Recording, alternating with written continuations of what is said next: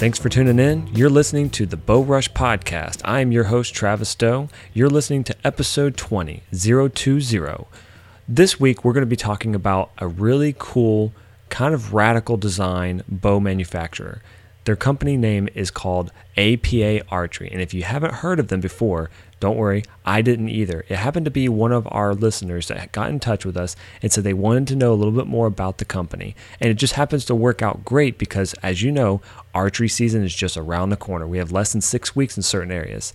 And for the next podcast that we'll be releasing are going to be focusing on the different types of bow manufacturers. We decided to do this one first because the radical design, and in fact, it just happened to be that I was able to get him on first. There you go. So if you haven't purchased a bow yet, or you already have one and maybe you're looking to maybe become uh, the black sheep, something different that no one else has, then I'm really glad that you're listening to this episode because we're bringing on a guy named Daniel, and he's going to be giving us some really cool insight about what APA archery has to offer. I have to say, I've had an opportunity to shoot these bows. They are high speed, very quiet, very low vibration, and it's just something you have to try. And if you do, this very well could be your next bow. So let's get this show going. Daniel, are you on the line? Yes, I am. Could you actually state your full name just to make sure I have it correctly? Daniel Gissendaner. Great, man. This is. Uh, I'm glad you're able to get on the line with us and give our listeners some interesting information about APA archery. Ironically, I had no idea what this company was about. It was referred to us from one of our listeners. They wanted to know more about the company, and I decided to shoot out an email, and they uh, pointed me to you, so that you might be the person to speak with. But uh, I really appreciate you coming on the line. Yes, sir. My pleasure. How long have you been archery hunting? I started archery hunting back in 1996. I had exclusively been hunting since I was 11 with my father, uh, pretty much with a gun. I never had any history with uh, archery at all. And I had a, uh, met up with a guy from North Carolina, and he actually um, gave me my first bow. And from there, it's all history. I started off with a very high poundage bow, and just that, that's the way things were back there. Aluminum arrows, fixed head, broadheads, everything was pretty much limited in what was available in archery. Uh, now it's such expanded with technology, but I started out in '96, and, and as as technology progressed, so did I and come up to 2012 when I started pro staffing for a major bow company. And then, you know, from, from I started with APA this year. Didn't know much about them, but I knew quite a bit about the archery industry because I had been shooting since 1996. So it became a passion of mine. I actually put down the gun five years ago, and I no longer rifle hunt. All I do is bow hunt. It's become just more of a challenge personally to me. I don't have nothing against guns or rifles or anything of that nature if somebody wants to do that, but it's just become a personal challenge to me to get them within bow range. So uh, it's something that I've chosen to do since about five years ago. But I actually started in '96. Yeah, ironically, our our paths seem to meet up when it comes to the the storyline because I was in the same boat when I was younger. I was strictly rifle hunting, and yeah. I actually thought people that were using a bow were crazy. Why would you ever want to make it harder for yourself? Right. But um, I it just took a while, and then one mm-hmm. day I finally bought a bow, and ever since then I put the rifle down, and I've yet to touch it since. Yeah, it's just become you know like I said, it's more of a challenge. I take my hat off to guys that can make shots you know, out in the west, midwestern states or whatever, take a six, seven hundred yard shot. That's that's all well and good. I I don't think I could probably accomplish that, but I'm, you know, to me personally, this is just a personal challenge I put to myself. I like to actually get within you know range of the animal that, that I call hunting. I just don't. Like I said, it's personally nothing against anybody. Everybody's got their own personal challenges. I don't think that shooting an animal at six, seven hundred yards is particularly hunting you know, a lot of factors involved when you get a deer within, say, 30 to 40 yards. Everything matters as opposed to him being six football fields away. So, you know, that's just something that I've chosen to do myself. And I've been successful at it. I've got six Pope, Pope and Young animals on the wall. I, I killed a, 11 foot alligator with my bow, and I've killed a, um, a bear in Canada with my bow. Got other uh, animals as well. Killed turkey with my bow and squirrels, bobcats, and so I've uh, it's just become a personal challenge to me, more accomplished in the hunt rather than using a gun. That's great. getting into the show or this topic, uh, the idea of letting people know about APA archery, how did you find out or how were you first introduced to APA archery? I was probably introduced through magazine because uh, I, I, get probably four different archery related uh, magazines uh, in the mail. And uh, I knew about APA only because I was uh, interested in fast bows. that's been my my interest. I like bows that shoot high speeds, and APA is known for that. So that's what triggered my interest. This has been four or five years ago when I was introduced to them, but I didn't really go into the depth of APA because I got on staff with a another American company. APA is based out of um, Saskatchewan, Canada. So um, I didn't know a whole lot. All I knew about them was they was from Canada and they was more speed related. So in the back of my mind, even though I was with another company, I knew that you know maybe somewhere down the line that I would get hooked up with them because that's that's my passion. Is uh, you know I like a fast bow. In my mind, I shoot one pin and I could shoot my personal bow from APA with one pin out to 35, 37 yards. And so that's what triggered my interest when the other company downsized that I was with when they downsized their pro staff immediately I began to look at APA. But APA, I found out about them just a little bit along. I really didn't know the depth of their uh, innovations or their technology, and they had so much to offer within just their one company. Being as small as it was, they they covered every spectrum of anybody's interest, whether it be uh, sm- slower and smooth or faster and maybe just possibly a little bit more louder that usually comes with a speedbow, which theirs don't have. But the innovations that was in it is what, you know, kind of triggered my interest as I began to go into what was behind APA. I didn't even know what APA stood for. So those are those people that want to know what APA stands for. It actually stands for Owls Precision Archery because I went to the shop to the plant myself when I went um, bear hunting two months ago. I went to the plant and I met the owner myself because I was curious. I was like, what does APA mean? It's Owls Precision Archery. I like APA. yeah, I know. It's a lot easier to say. So, but that's how I was introduced. Was basically through magazines. I had never even met anybody that had ever shot one, ever even owned one. It was it was foreign to most people in the South um, because they're from you know up north in, in Saskatchewan. There's a lot more dealers and shops up in the northern states that are dealers. We just don't have any. There's none in Georgia um, there's one in Florida, there's one in Mississippi, and so there's none in the southeast. So you know, I had to kind of dig and research myself. And when I when I started doing that, it was a, a world of a shock to me because I had no idea that this existed that was so unknown to most of the archery world. And so I was like, you know, people really need to know what this company is about, what they have to offer. It is absolutely amazing. And, you know, you, you got a chance to see for yourself. It's tremendous um, what is into these bows, and that's that's like I said, that's how I got introduced was just through magazines and uh, the speed that they was producing um, with a lot smaller cam system and the innovations with the tool center that was in there. It just triggered my interest that I, I was going to try to get on, and it worked out perfectly you know, looking at their designs, uh, the website kind of doesn't give it its justice because when, like you, said, we did meet and I was able to physically shoot the bow, which by the way was incredible. But yeah. they have such a radical design. Everything they've done, it seems like they have a purpose of real design that's made to do all different elements from you know why you're going to hang something in a tree stand to you know handling your broadheads and I have a really interesting story about that but yeah. the way they come up with it it just seems like they put a lot of effort into getting everything correct and make it but with the idea of being radical it's nothing people have seen. Everything about the bow from the cam system to the handle to the fang holder to the tool center to the twin flex limb everything is is radical. It is different and the owner is that way. He wants uh, he wants to be everything to be functional. There's nothing on the bow that doesn't have a purpose for being there.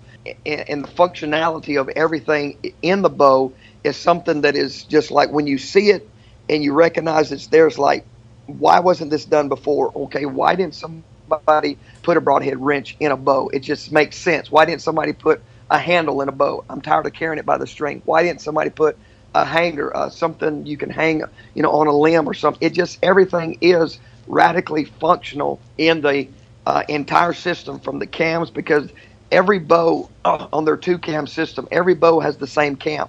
The only thing they change is the module for your for your uh, draw length. Most archery companies, they, you know, most of their different bows have different cams and uh, different cable systems or whatever. But with APA, every bow has the exact same cam system, which simplifies everything to where somebody needs a 26, 27, 28, 31 inch draw length. All you do is change the modules, four screws, and you're done. I mean, it is just it just makes sense. Everything about the bows makes sense, and they shoot flawlessly. I'm here to tell you, I did an eBay business of buying and selling uh, for like almost 10 years, and I have shot. I ain't even gonna put a number on how many bows that I've owned and shot, and I've never, in all the bows that I've owned and shot, I've never seen uh, or experienced what I experience when I shoot an APA bow. And that's not just because I'm on staff, because I don't get anything from doing this. This is just my own, you know, personal reference of what I've experienced with the bows. They are absolutely flawless. They are well thought out,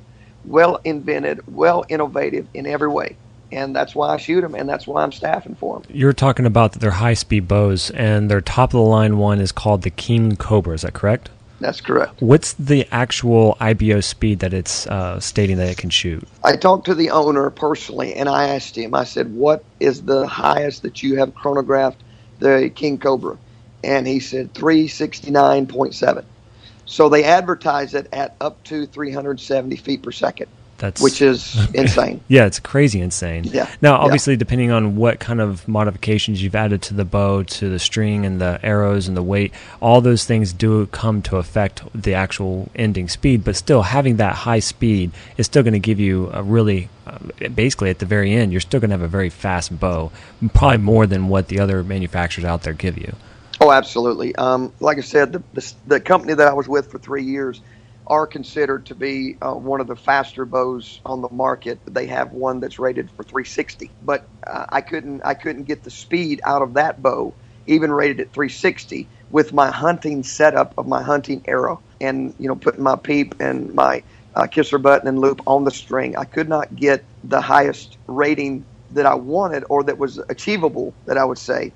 Uh, because when they put an IBO rating of say 360 on a bow, then that is at a 30 inch draw length and at a 70 pound uh, draw pull and with a um, 350 grain arrow, and that's with nothing on the string. So when you put weight on the string, it slows it down, and then you get a heavier arrow because most people want a heavier arrow for hunting. And I shoot an arrow that's right at 390 grains. So with everything on my string, I shoot a loop, I shoot a kisser button, and I shoot a peep. And with all that, consider, and I'm 29 inch draw, I'm not a 30. So you lose per inch of draw length that you reduce, you lose 10 feet per second. So at my draw length and my hunting setup, I am shooting 345 feet per second, which is the fastest bow I've ever owned. That's incredible. I think right now with my bow, I'm probably 288, maybe, maybe 289. Yeah. That I think that's about average for what I have right now. Um, yeah. But now, thinking of high speed bows, one of the a lot of people have concerns about, and you're talking about having more weight on your arrows, but the biggest thought would be shock and mm-hmm. sound. Mm-hmm. And how does that compare when you're talking about the APA, especially the King Cobra? I was blown out of the water because, first of all, it's a five inch brace height bow, which I've never owned. I was always scared of them because of misinformation in the archery world. In my mind, what I got from information was okay, you got to have flawless form to shoot a five inch brace height bow, which is it's not correct uh, uh, when you actually shoot it because I'm shooting this bow as well as any bow that I've ever sh- shot, and I've owned bows that had over eight inch brace height. In this bow, the, the King Cobra that I have has just your normal standard string silencers, limb savers, just normal. I don't have it, you know, overabundance. I haven't put an overabundance of shock absorbers or things. Just what come on the bow is what I have on there and I was blown out of the water when I shot it. I was expecting because I shot a lot of speed bows because I'm into speed, and I come to expect when you shoot a speed bow, you're going to have noise and you're going to have a hand shot. It just comes with the package. It what was in my mind. Expect it. It's going to be there. It's a give and take. If you want to shoot a smooth bow, you have to relinquish your speed. That's just what was in my mind. When I shot this King Cobra, I was absolute. I was like, "Where's the sound? It's not there. Where's the hand shot? It's not there." I was expecting hand shock and noise.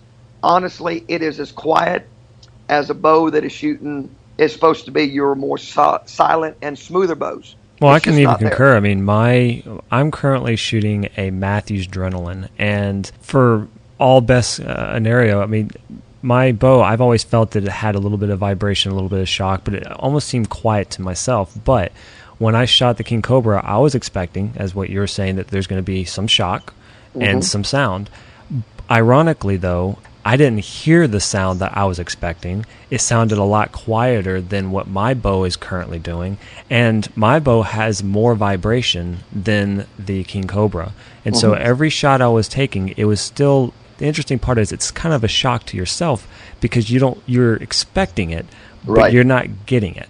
Exactly. And I end up having to constantly go back to my bow and reshoot it just to compare because I realize that it, it- this is different because I'm expecting more shock and more sound, and people around us were watching and they weren't Right. hearing the sounds, Right. and um, so that was very surprising.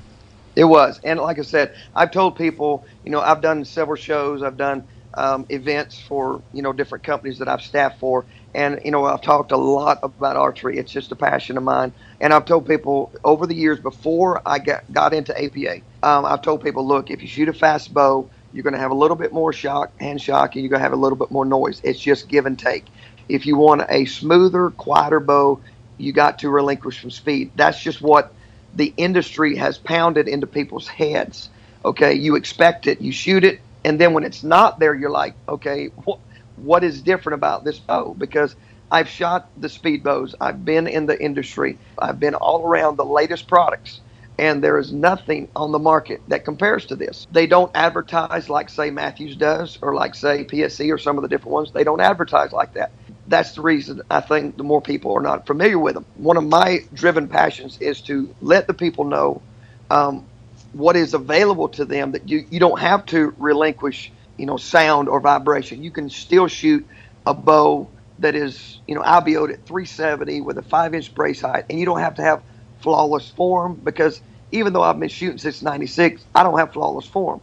I cannot shoot at the same spot with this five inch brace height bow. I'm busting arrows. I'm busting nocks with this bow, even without a flawless form. I'm not a professional archer. I do shoot 3D tournaments. I do shoot, you know, Vegas style spot tournaments, but I'm not a professional archer. Don't claim to be. But you know how to knock down some animals, so that's probably you know for our listeners that are true hunters. Uh, that's the main point there. If you can get an animal down, you get them down good. That's all that matters. It is. It is. You know, if you can hit the kill zone in an animal, it's not. It's not about hitting a dime at 50 yards because you don't have to be that good.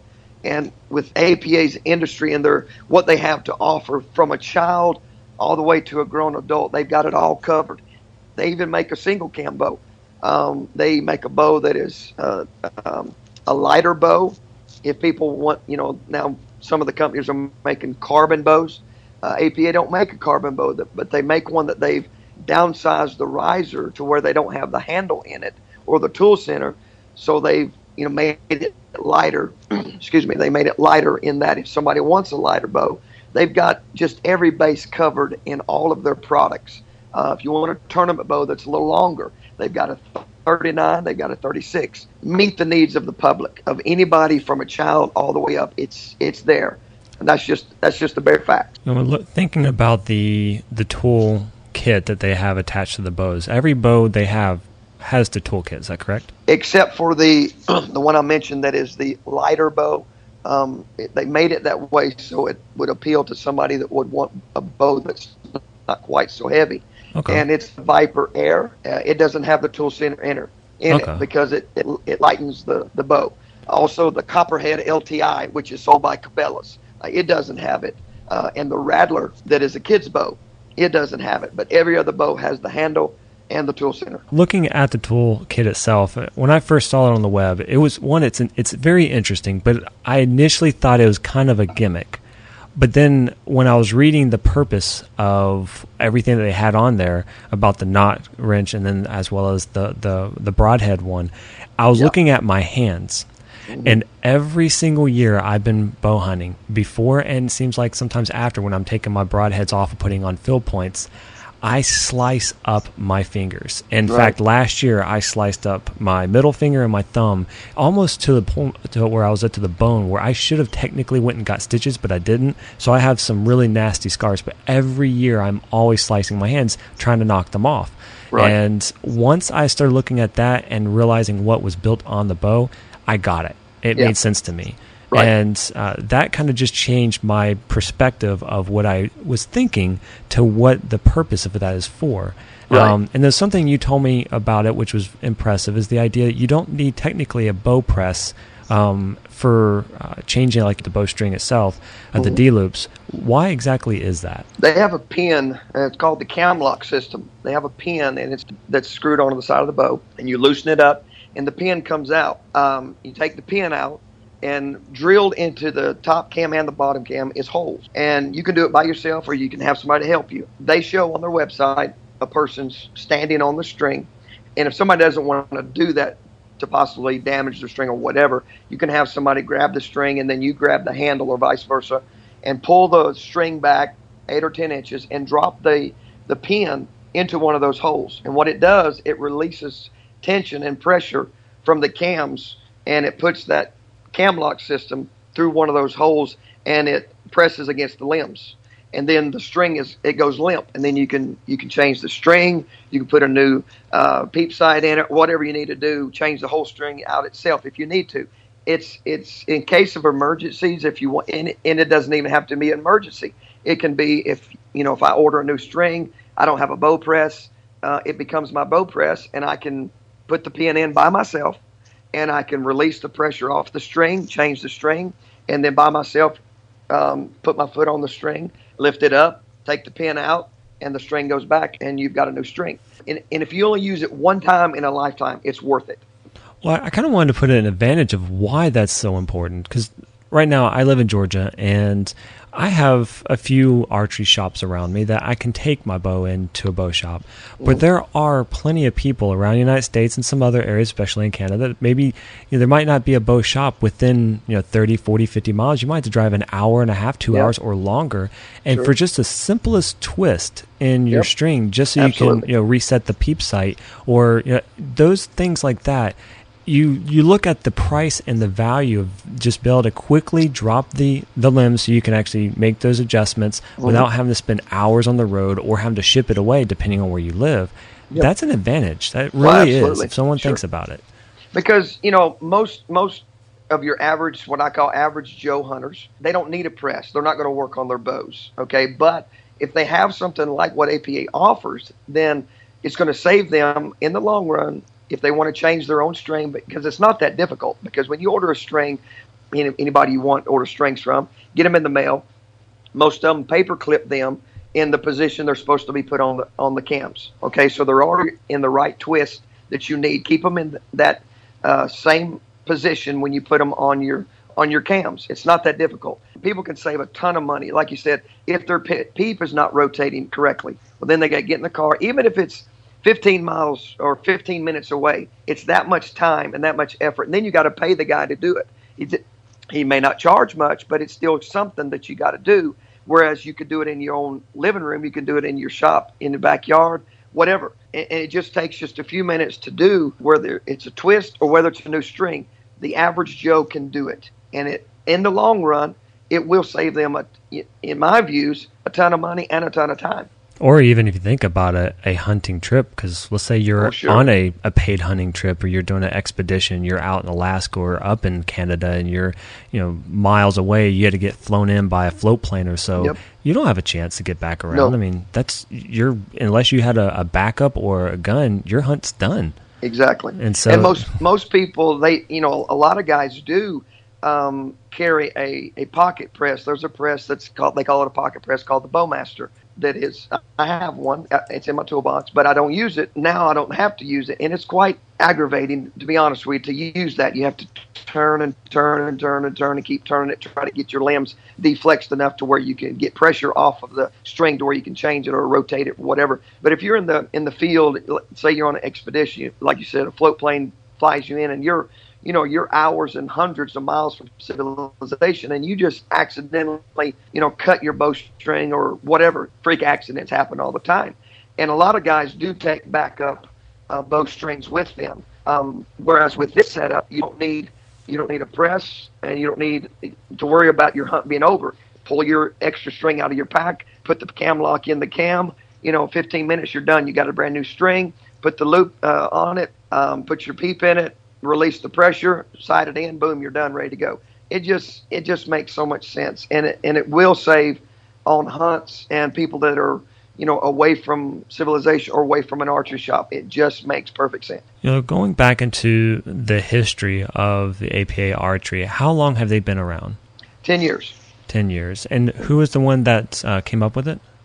And the guy's uh, first name is Nibel. He's actually originated. His parents originated from Lebanon and he started in the industry uh, by making a fall away arrow rest. That's how he got into the industry, uh, and, and, they still use that arrow rest to this day, which is a beautiful design. It's a wonderful product, but that's how he got into the industry, and then from there he started into bow design, and he has designed a bow that. Like uh, the word you used is radical. It is a radical design. You will not find anything on the market that touches the radical design that, that he has put into it. And then to bring, he had the King Cobra on the market several years ago. He took it off and redesigned some things and then brought it back this year uh, to rival another company claiming they have the fastest bow in the world. Um, he actually, they actually tried to have a competition with this company at the ATA show to see who had the fastest bow, and the other company relinquished; they wouldn't do it. So, in my opinion, because the other company wouldn't go head to head, he has the fastest bow in the world. That's my personal opinion. With the design that he has, there is nobody that can touch it. Um, you have to have so many other things, like you said, the scars that you have on your hand. You know that saves you completely because if you shoot a fixed bait, a fixed blade broadhead, to have good arrow flight out of your arrow, your vanes must line up with your blades. That's just common archery knowledge. So in order to turn it, okay, if you don't have a wrench with you, a lot of people are going to do what you did and try to turn it with your hands, and you're going to end up with scars. Okay, so the camlock system for the press, the um, broadhead wrench. I've never cut my hands with a broadhead because I don't shoot fixed blade. I shoot expandables. But the broad, but the nock wrench that's in there, that right there is a teeth saver for me because I've turned many a nock with my teeth in a in a tree stand or on a 3D course, trying to get it lined up to where my cock vane was was right on my arrow rest. So I'd stick it in my mouth and I'd turn it. And now with this, I just stick it on the nock wrench and turn it the way it needs, and it saves my teeth. You can save your fingers. I save my teeth. It's you know it's perfect. I agree. Thinking about the different designs, and I, I, was looking at all the different ones they have. They're using the style. They're they're naming all their bows in a, a form of a snake. Is that correct? That is correct. Their their their number one seller is the Mamba M34. That is their number one seller. Um, it matches so beautifully with most what most archers want, and it's the they they abbreviate it and they call it the M34, which the M stands for Mamba. They have an M6, which is the Mamba 6, M6, the Mamba M7, and then the Mamba M34. 34 is just uh, what it stands for is the axle to axle is 34 inches. The M6, the 6 stands for it's a 6 inch brace height. On the M7, the 7 stands for a 7 inch brace height. They have a Viper uh, Nano, which is actually the one you shot when you was with me. I had that demo. Uh, it's a it's a single cam bow. They have the Mamba Air, uh, which is one of the ones that doesn't have the um, handle in it. And then they have a, uh, which is another one that you shot with me, the X36, the Mamba X36. They ha- have several that is named the Mamba, and then several that's named the Viper. And then they have two that are the Copperheads, and then the Kids Bow is named the Rattler. Yeah, when you first showed me the the Viper Nano, I actually thought it was going to be a kid's bow. But then after you explain it to me that it's just right. this the name of it, but believe me, it's definitely not a kid's bow. When I shot it, it felt it was really nice shooting. It felt like I had a strong back wall, and that was the unique part about that one versus the the King Cobra. When I went to full draw on the King Cobra, I felt like, and the best way I can explain is, if you are sitting in a car with a, basically a high idle, it's like it wants to go. Right. You're literally having to pull back at full draw, keeping your shoulders and everything correct, because the moment you let go, that's gone. I mean, it is literally gone. Yes. And yes, you made it does not have a deep valley. there you go. To make a good shot, whether it be a target or whether it be an animal, to steady your bow, you have to pull back hard. That steadies your entire bow setup. Um, you pull a hard back wall because this particular bow, if you relax, it's going to jerk your shoulder out of joint. It's ready to go. It just it's not a high, what they call a high let off to where you can just pull it back and then relax and hold it with your pinky. No, it's a speed bow and it's wanting to go. Um, you have to pull back. I like that personally. I do not like a deep valley to where you have to kind of almost push the string back to let it let it down. This this bow's not built that way. It is built for speed, which I like, and it makes the person pull back tension, which is what you're supposed to do anyway to make a solid shot. And it steadies your pin on your target to where as you're relaxed, then that arm is relaxed, and then your bow arm is going to be relaxed, then everything starts shaking. Whereas if you pull a, a back wall, a real hard back wall, which all your professional archers do, when they pull back tension, they are pulling. You you don't see them doing it, but but because they're using their back muscles um, between their shoulder blades, they're actually trying to get their shoulder blades to touch, and they're that's why they call it back tension. They're using their back. They're not using their arm. Uh, a lot of people can't use a back tension release, but most of your professional archers do. And the whole time they're pulling, pulling, pulling, pulling, pulling, and then it goes off. And they want it to be that way because it steadies your pin as much as possible on your target. Good, uh, really good knowledge there. Thinking about the the average Joe, the average person is coming in, and and most of us we have maybe about six to eight weeks before archery season starts. So it is getting later into before season. Right. But if someone is looking to purchase, what would be a an average bow that someone could come in and get a very good price, a very good bow that uh, would suit them right off the bat? Um, I, I I personally would recommend, as I said, their number one seller is the M34. Um, there was a guy that, that goes to my church that just ordered one, and I set it up for him. And it's just a, a, a smooth, classic, all around. You know, at IBO's at just under 350, right at 346. It's got um, a six and five eighths inch brace height, which is you know right right in between six and seven, so it's good for a, a starter if somebody's just coming into it. I would recommend it to anybody. And it's in, as far as price, the only thing that that is going to be a little bit different is going to be shipping from Canada. As far as the price, they're right, you know, uh, right in the price range of every other bow manufacturer. You can get this bow for just a little over, uh, you know, 950, which most of your, you know, high-end bows they're going to be uh, between 850 and 1,000. So if somebody was to ask me, and I've already done it with the guy at the church, he asked me, he said, "Look, what would you recommend?" Because he's only been shooting a bow about a year. Okay, so I didn't want him to you know, to start off with the five inch brace height, I would I would rather a guy have a little bit more background to jump into the five inch brace height bow um, with that, you know, back wall like we was talking about. I don't want to, you know, throw somebody uh, that kind of a bow um, right off the bat. So my personal recommendation would be the M34. It is just a classic bow for anybody that's out there that's looking to get into archery. It would meet every need, whether it be tournament or whether it be hunting. It would work both both ends of the spectrum. Oh, great! I was actually going to ask you would it be a pretty good bow for uh, if they wanted to use it for tournament, and you just answered it. That's great. Yep. At 34 inches axle to axle, it is it is a, a good length. You know, because a lot of companies for your hunting bows are going down. Know, a lot of them even are going under 30 inches, which I don't recommend that for for tournaments. So this bow here being 34 inches axle to axle is perfect. You can even use it for a ground blind, you know, or tree stand, or for tournaments. Because um, I've actually shot tournaments with bows that are shorter axle to axle. You actually get more accuracy with a bow that's longer. If you study your professional archers, they do on a normal shoot a longer axle to axle bow. So this one would work for either. Now you're talking about purchasing the bow. Is everything purchased directly online, or can are there shops around the United States that do currently offer them? There, there are the one in Mississippi. I know for a fact because I know the guy personally. Uh, but he has a shop. His name is Greg Brown, and he has a shop there in Mississippi. Or you can do it through the. Um, you can call them direct uh, there in Saskatchewan. Talk to the secretary. Very nice lady, and make the purchase online. You take your credit card and do the purchase online, or they have a program set up that if you want to just shoot the bow for 10 days, they will ship you the bow and you pay the shipping. They will ship you the bow for 10 days. You can get it set up and you can shoot it. 10, 10 days is plenty long enough for somebody to figure out whether they like it or not. And if you don't want to buy it, ship it back. I mean, it's a perfect program if you don't have a dealer to where you can order from. They actually have this program set up. You keep it for 10 days, and then if you, you, you don't want to buy it, ship it back.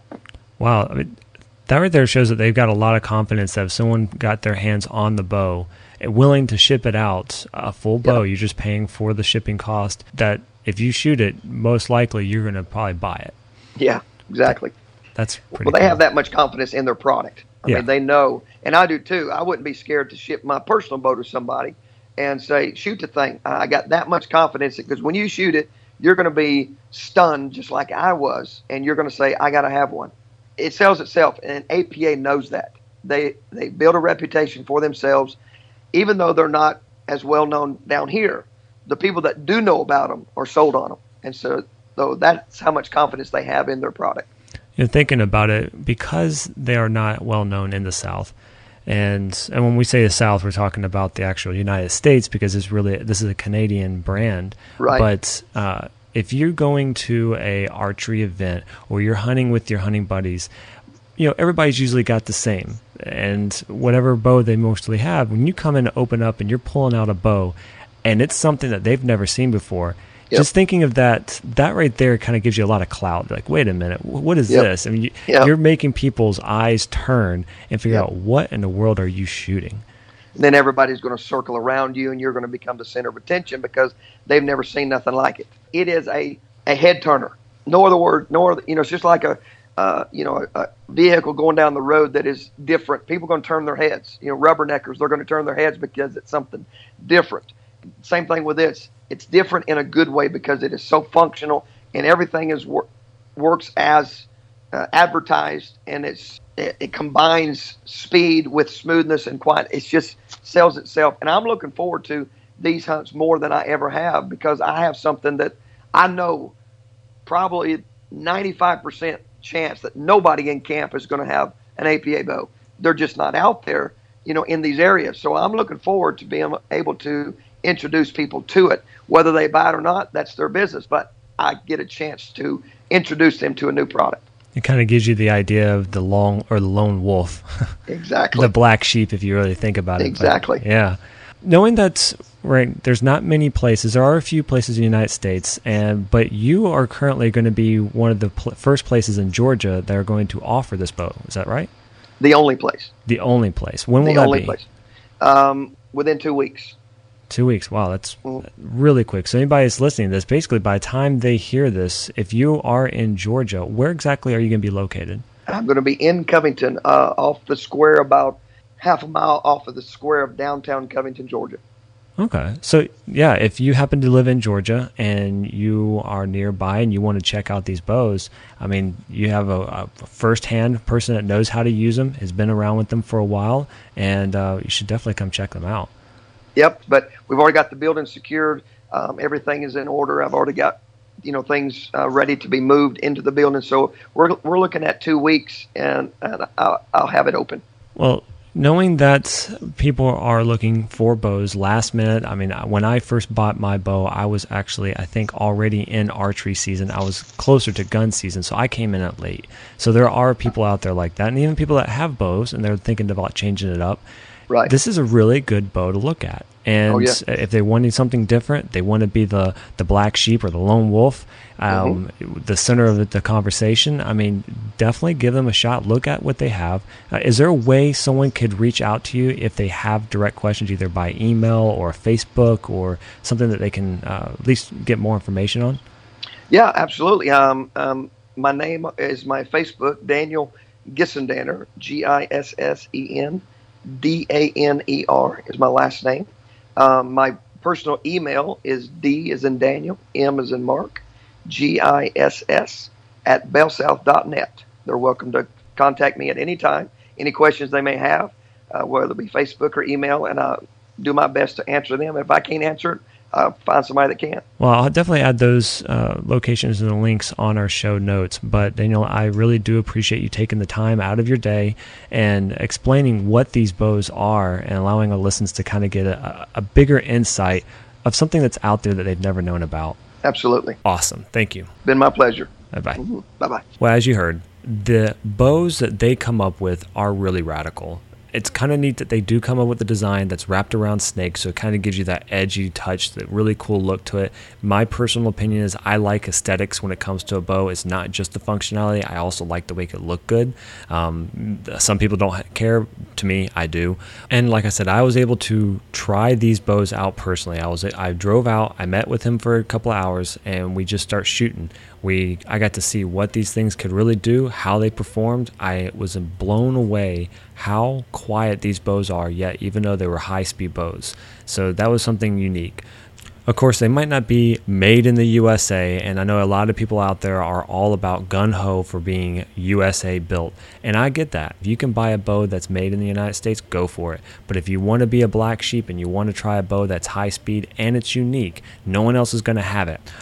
Well, guys, this was the very first bow manufacturer that we've had on the show. I think it was a really good one because it gave some cool insights on something unique. We have some more bow manufacturers coming up in the next few podcasts. The next one's actually going to be made from Hoyt, and that's going to be pretty exciting because I've always loved the idea of owning a Hoyt. I didn't buy one when I first started. There's a reason for that, but every time I've ever come back to the idea of purchasing a new one, Hoyt's always been on my mind. And we brought on a guy. He's going to give you some really cool insight. That might be the bow that you might be choosing. So this is the next step. The next one after that is probably going to be Elite. We're hopefully going to go for Bear, and then we're going to get PSE, and and basically, the idea is to give you some insight on different manufacturers so you can make an educated choice when it comes to purchasing your next or your new bow. I hope you join us on our next episode. It should be coming out in the next few days. We're going to start trying to pump these out a lot more sooner before hunting season starts. And guys, the last thing I wanted to bring up is that if you have a moment, if you could go to iTunes, which the way you get to it is mybowrush.com forward slash iTunes, it'll take you right to the page.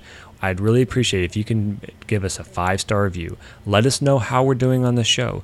Give us some ideas of what you want to see, and we'll make sure. want to see. We're not into the video yet, but we're trying. If you give us an idea of what you want to hear, we'll start looking for those answers and get them on the show so you can get the information you're looking for. We do appreciate the time and effort that you've put in listening to our show. If you could, Share with your friends. Go to our Facebook page. It's facebook.com forward slash mybowrush. We have a Twitter, Facebook, Instagram, all these different accounts. Hopefully, you'll take the time, follow us, help us build our exposure, let other people know about us because as more people see us, the bigger we grow, the more exposure we have, the more knowledge we can put out. It's just a big circle of life. So we do appreciate it. And I'll finish up with this something that we spoke about when we first started the, the podcast we want to have a really cool ending, some slogan, something that would be pop.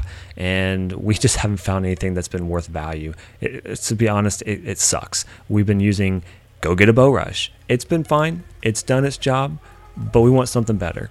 And so, like we've asked in the past, if you have a chance, give us a call, send us a message, let us know a really cool slogan that we can say at the end. If we like it, we're going to use it. So, I uh, hope to hear from you soon.